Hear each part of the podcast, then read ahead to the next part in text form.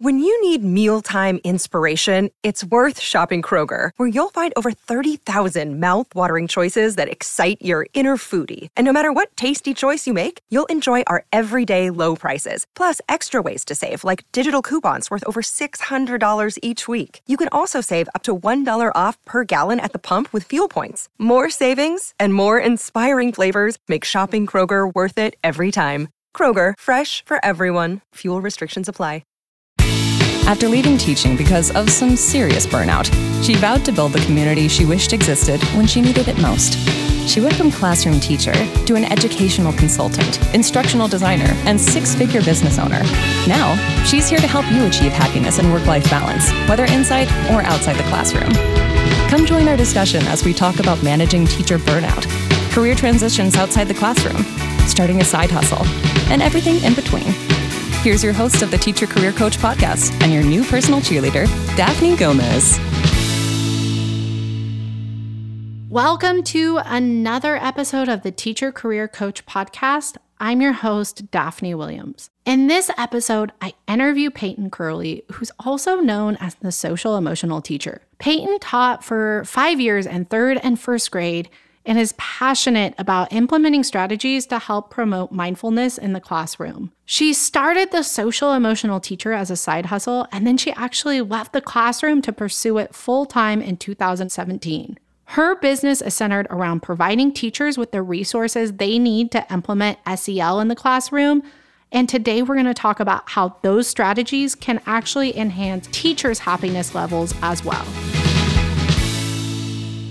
Hi, Peyton. Thank you so much for joining us today. Hi, thanks for having me. I'm so excited to talk to you. Peyton, tell me a little bit about what it is that you focus on. So my focus is entirely on social emotional learning. So I'm very passionate about bringing those social emotional skills into the classroom. And I know a lot of that's kind of typically focused in more of a counseling setting, but I'm really passionate about having it in just day-to-day teaching. So I try to support teachers in bringing that into the classroom. What are some of the basics of social emotional learning for teachers who have never really focused on it? Yeah, so there's five kind of key components of social emotional learning, with the first being self-awareness, which is just kind of understanding kind of your own emotions and your reactions to things and how you function. And then it goes into self-management, which is everything from managing your time to managing your emotions to setting goals, and then relationship skills, which obviously is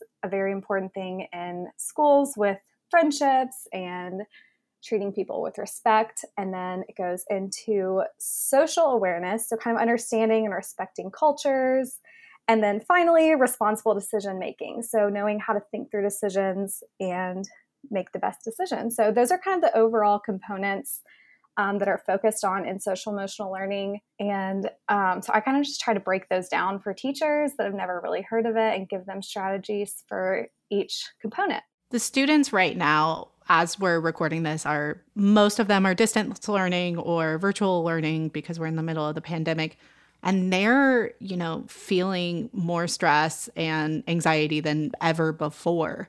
Have you seen a lot of teachers starting to implement social emotional learning to help with the students' needs this year? Absolutely. I've seen so many teachers reaching out saying, okay, this is the time to implement social emotional learning. And I think before it was hard because there's all this focus on testing and standards and everything. And this year, I think teachers are really stopping to think about, okay, what do these kids need right now? And honestly, I think all humans need some social emotional support right now. That's a really great point, how all humans really need social emotional support right now. You know, the teachers that I've been talking to are so burned out, and this isn't a new phenomenon. You know, 2020 is bringing more stress than ever before, but this is something that teachers are constantly battling and facing with.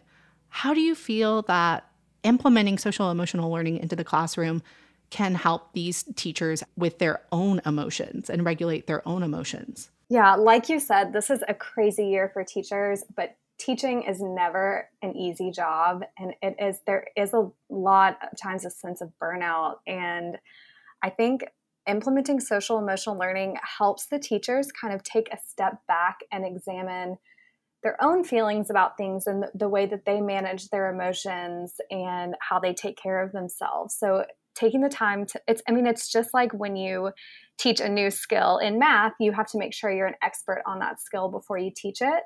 So when you take the time to teach social emotional learning, you're also really taking the time to learn social emotional learning. And I think that goes a long way for teachers in the classroom. What would be like the first thing that you would teach a teacher who is burned out or completely stressed out to help them with regulating their emotions? I think self-awareness is by far the biggest starting place for social emotional learning, because you can take all these strategies about how to manage your emotions and how to interact with coworkers or students, but none of that really goes very far unless you have a genuine sense of self-awareness, which means really kind of being brutally honest with yourself while still, loving yourself and respecting yourself, but really kind of analyzing what your own emotions are, what your triggers are, what makes you feel a certain way, and how you react to those things. I think that's just kind of the starting point for all of it. And that can be, that's a hard journey. It's a hard place to start. But once you start working through all of those things, it just kind of leads itself to all of the other social emotional skills. So with the teacher who's completely burned out and they can tell, a stressor for them is working too many hours after school. They never feel like they're catching up enough. So they're very mindful, or they're very aware of the fact that that's the trigger for them is working these really long hours and never feeling caught up enough. What would be the next step that that teacher would need to do? I think at some point it's important to stop and realize what you could be using your time for that could make you a better teacher. And I know the teachers who spend all of this time on planning and grading and everything, they're doing that to be the best teacher that they can. But a lot of times if they cut some of that time out and instead spend it on, self-care or reflection or just sleep or relaxing, a lot of times that's what would actually make them a stronger teacher. So and especially in the first year, that's a hard thing to do. Because I remember my first year teaching, I just felt like I had to be constantly working. And I wasn't focused at all on myself. I was only focused on my students, but it actually kind of took away from my students. So I think just having the awareness that you have to pour into yourself before you can pour into your students is really important. It sounds like a lot of social emotional learning is, like focusing on I'm feeling this particular emotion. Like I need to realize I'm feeling grumpy right now, or I'm feeling depressed right now, and just being very aware of those emotions and what triggered those emotions, but also how you can help find solutions to those emotions. Is that correct? Yeah, for sure. That's a huge component of it. And that's a hard thing to teach kids, because it's really a hard thing even for adults to, nobody really perfects that. It's something that you're always working on and growing in. And it's not an easy thing, but it's something that, the more, just like anything, the more you practice, the better you get. And then it can kind of influence other areas of your life in a positive way too. So for the teachers who are listening, who are feeling really burnt out, how can this be a learning experience of how they model navigating these emotions for their students, but in a really professional way? Yeah, so I think that's something that's tough, because we get into the classroom and we feel frustrated or exhausted or overwhelmed, and we don't want our students to see any of those sides of us. And I think the truth is it's okay for our students to see us struggle.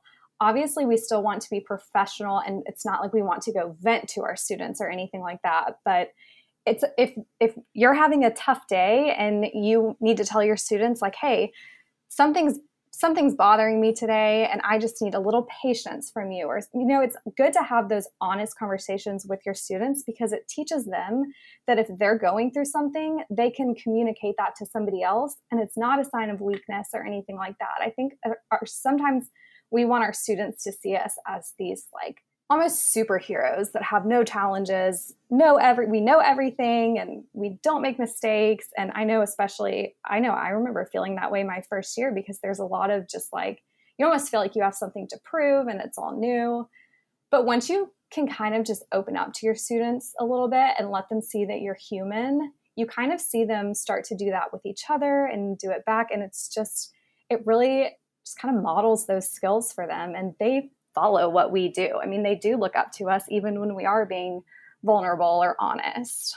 Yeah, absolutely. I feel like students are always looking for that opportunity to see their teachers as humans as well. Yes. Depending on the age, it really makes a huge difference when your students are able to see you open up and admit that maybe you made a mistake, or for sure. that you're, you know, having kind of a sluggish day and that you need a little grace from them. It makes them feel like you're more of a team and that everybody there is like a community and a family. Yeah, definitely. And I think I've noticed, like, I've seen a lot of kids just terrified of making mistakes to the point that it really holds them back from reaching their full potential sometimes. And I think when we show them that it's okay to make a mistake and that we can show them how to navigate mistakes and learn from mistakes, that really benefits them as well, because it kind of takes some of that pressure and fear off of them when they see somebody that they look up to making a mistake.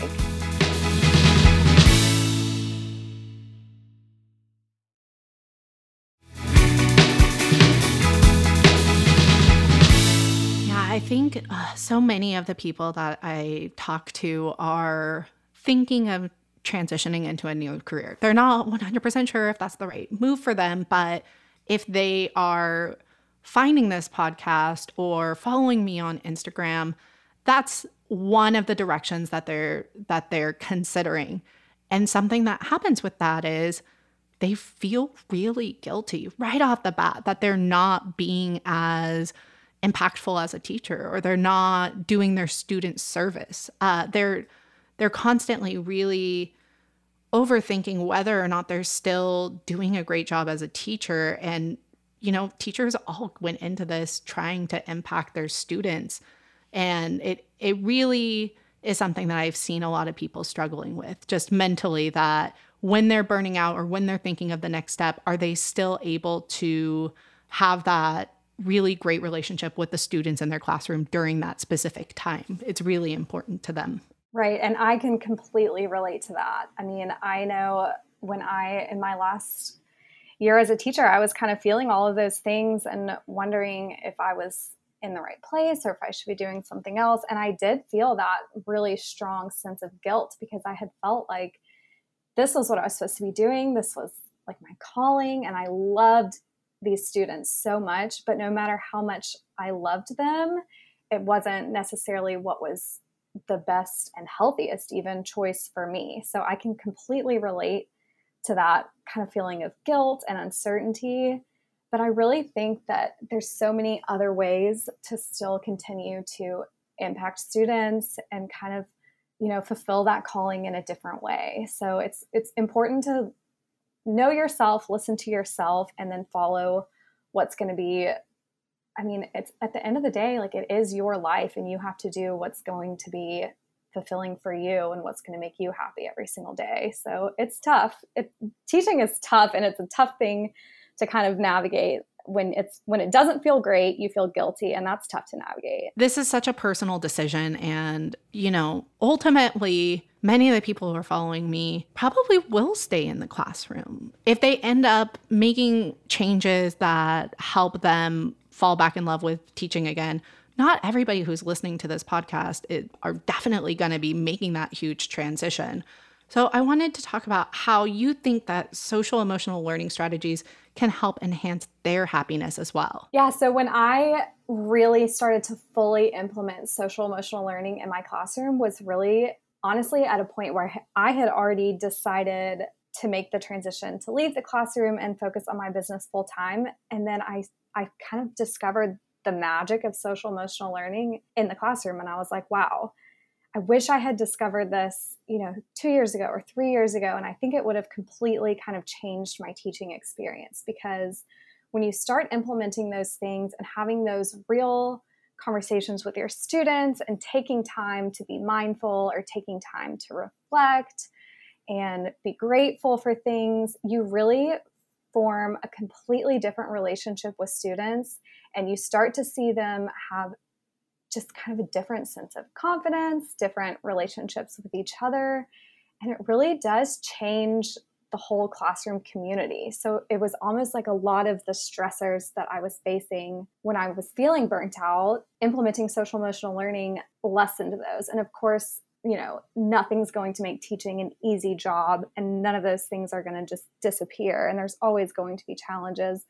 But it almost just felt like we were all allowed to be a little bit more human.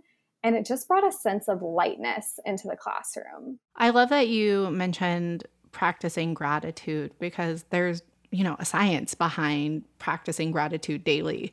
If you're really feeling very, very low, it can be hard to hear something like this without rolling your eyes and saying, oh yeah, sure, that works. But there really is a science behind it on how it can help enhance mood and enhance happiness. Totally. And there's this quote from Anne Frank that I always think of, and it says something like, think of all the beauty left around you and be happy. And for someone in her position to be able to feel that and say that, that has kind of carried me through some darker times, because there's always something that you can find to be grateful for or to find beauty in.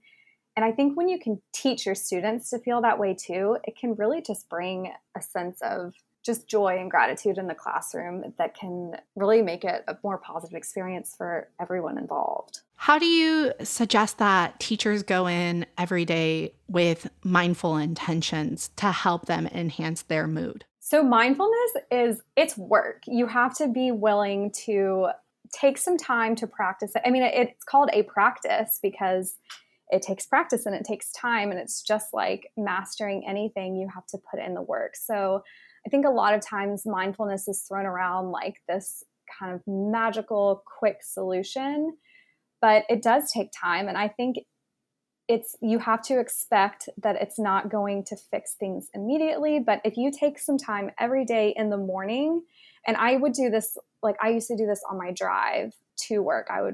I wouldn't turn on the radio or anything. I would just sit quietly in the car, and I would start to think about things that I was grateful for. And then I would set some intentions for the day. Like maybe I'm going to be really patient with student X, or I'm going to take a break during my planning if I need to, instead of working the whole time, or things like that. And then just sitting also in silence for a minute, because I think a lot of teachers don't take the time to do that. That can really shift your whole entire day. And then I think it's also important to kind of do that on the back end of the day too, and sort of take some time to reflect and think, you know, did I follow through with my intention? What could a potential intention for tomorrow be? Teachers are go, go, go all the time. And it is hard to slow down and quiet your mind and just think.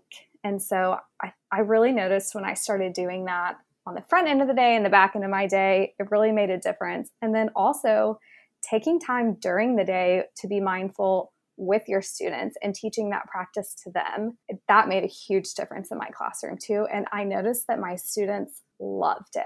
Yeah. Can you give a couple of examples of how you would teach that to your students? Yeah. So my last job, I taught first grade all boys. So imagine trying to get a room full of first grade boys to just be still and quiet for longer than 5 seconds. It's not an easy thing to do. So it takes time. You have to build up. It's just like when you're teaching students how to read, and you have to build up that reading stamina for them to be able to sit and quietly read for 2 minutes or 4 minutes or 20 minutes. You have to do the same thing with mindfulness. So we would start, and I would just have them sit in their desks and close their eyes and get comfortable and still. And I would turn the lights down and just give them 10 seconds. I would give them something to think about for 10 seconds. Like, think about how you feel when the sun is shining on you, or think about how you feel when somebody gives you a compliment. And you just have them do little short increments and build up. And then we got to the point with first grade boys where they could sit for about 10 minutes being mindful. And every now and then I would give them a little kind of like prompt to think about, to like get them refocused, because it is hard to stay focused, even for adults. Staying focused on your thoughts or whatever for about 10 minutes can be tough. So it does take some practice, and it's a process, but they would ask for mindfulness time every day. And there's tons of videos and things on YouTube and all kinds of resources that you can use too that would give some like guided meditations that kids love too. But you can even do it, just like I said, just really simple. Just give them something to stop and think about and be still for a minute. So it's really not anything that's complicated or hard to implement. It's just a matter of taking the time to do it. And when you're doing that, you see a behavior shift in your students, but that also kind of gives you, as a teacher, a 10 minutes of meditation for yourself at the same time, right? Absolutely. And a lot of times I would find that if I was getting frustrated with a situation or a student or just tired or something, that I could take that time and I could refocus. And then after that, even if I just did it for a minute, after that, I was already a more effective teacher and happier to be with my students. So it's really benefiting the students and the teacher. So every time student X started to do something that triggered you, you're like, hold on, it's mindfulness time, right? Again. but you know, when there is a big disruption like that in the classroom, a lot of times the other students need a minute to refocus too. So it really, I mean, like I said, it really does benefit everybody involved for the most part.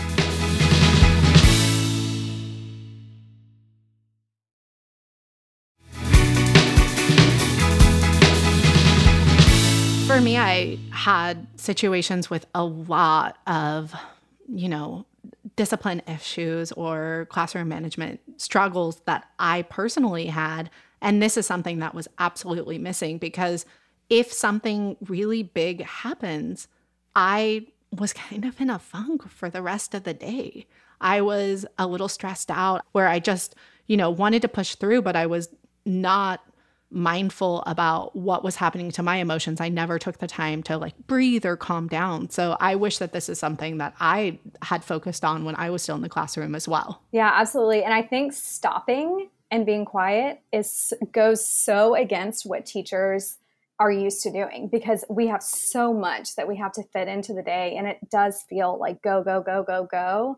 So we don't think like, okay, we'll stop and take a break. But really that, you know, 2-minute break can make the next 30 minutes so much more effective than they would have been if you had just pushed through. Peyton, I heard you mention it and I wanted to touch on it a little bit more. You are no longer in the classroom. Is that correct? That's correct. Yeah. So I taught for about 5 years, and then I had kind of started this side business of creating resources for teachers. And then I really kind of fell in love with social emotional learning and focused my business on that. And I was one of those teachers that was feeling really burnt out. And I just felt like nothing I was going to do was going to make it better. And then, like I said, I kind of started to implement social emotional learning and saw sort of a light.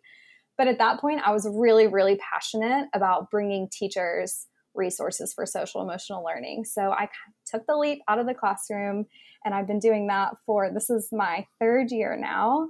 And it's brought me so much joy to be able to just talk to teachers about social emotional learning, because I really do believe in the power of it. Yeah, I love showcasing stories of former teachers who are still passionate about education and still impacting education. And I feel like you're one of the prime examples of that, of you had the same struggles that many teachers have, but it doesn't mean that you walked away from education. You just wanted to impact and make a change and make things better for other educators. Yeah, and I did struggle with some of the guilt and uncertainty and everything else.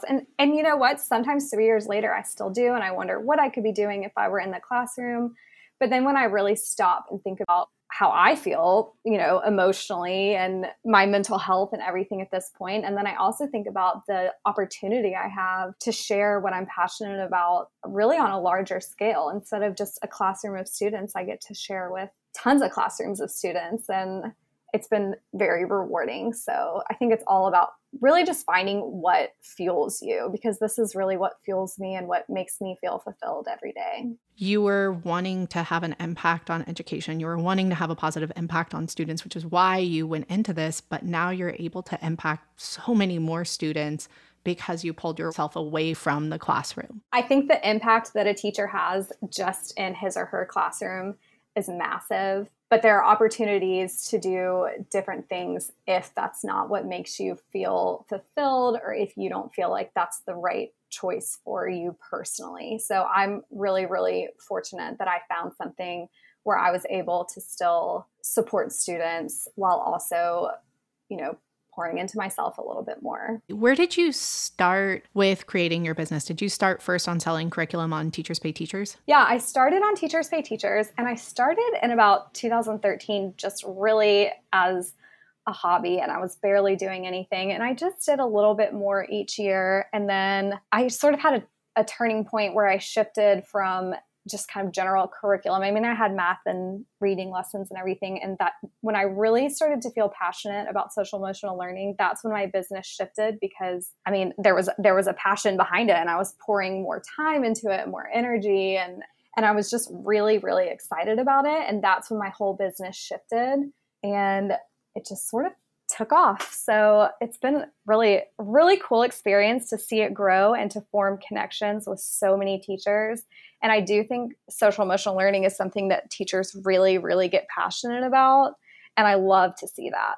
Yeah, I started a Teachers Pay Teacher store as well. And mine was focused on project-based learning, which was something that I loved implementing as a teacher. And so it was really fun to build curriculum on a subject that I was really passionate about. And one thing about Teachers Pay Teachers is it takes a lot of effort to get it going, but it is something that teachers can honestly make some legitimate side money on if it was something that they were interested in starting. I know that you also wrote a book. Is that true? Yes, I did. So I just released a book. It is a growth mindset workbook for kids. It is officially on sale, and you can find it on Amazon. And I'm so excited about it. It gives students kind of an overview of growth mindset and different elements of growth mindset, like learning to work through mistakes and being able to solve problems and think creatively. And then what I really love about it is that it gives students actual, in the book, practice for each of those skills. So I'm really excited about it. You can check it out. You can find it on Amazon or pretty much anywhere that sells books online, Books A Million or Barnes & Noble or anywhere like that. So I'd love for you to check it out. I'm really excited about it. Yeah, and I'll link it in the show notes to make it easy for everyone to find it. Just to clarify, what age group would be the most appropriate for this growth mindset book? So it is geared toward ages 8 through 12. Are you ever thinking of doing other grades as well? I don't know. This was really my first experience with writing a book, and it was something that I never really anticipated doing before. I do have a lot of resources for younger grades in my TBT store, so I think it's definitely possible that I could kind of move towards another book one day, but we'll see. Thank you once again for taking the time to speak to everyone today. Is there anything that we're missing? I don't think so. It was so good to talk to you, and I love what you're doing to support teachers, so I really appreciate you inviting me on. Thank you so much, Peyton. Thanks. I'll link Peyton's Growth Mindset Workbook for Kids in today's show notes so it's easy for you to find. You can also connect with her on Instagram at The Social Emotional Teacher. If you're enjoying this podcast, make sure you click subscribe and please leave a review. Leaving a review helps other teachers find this community and this support, and many don't know that it exists. We'll see you on the very next episode of the Teacher Career Coach Podcast.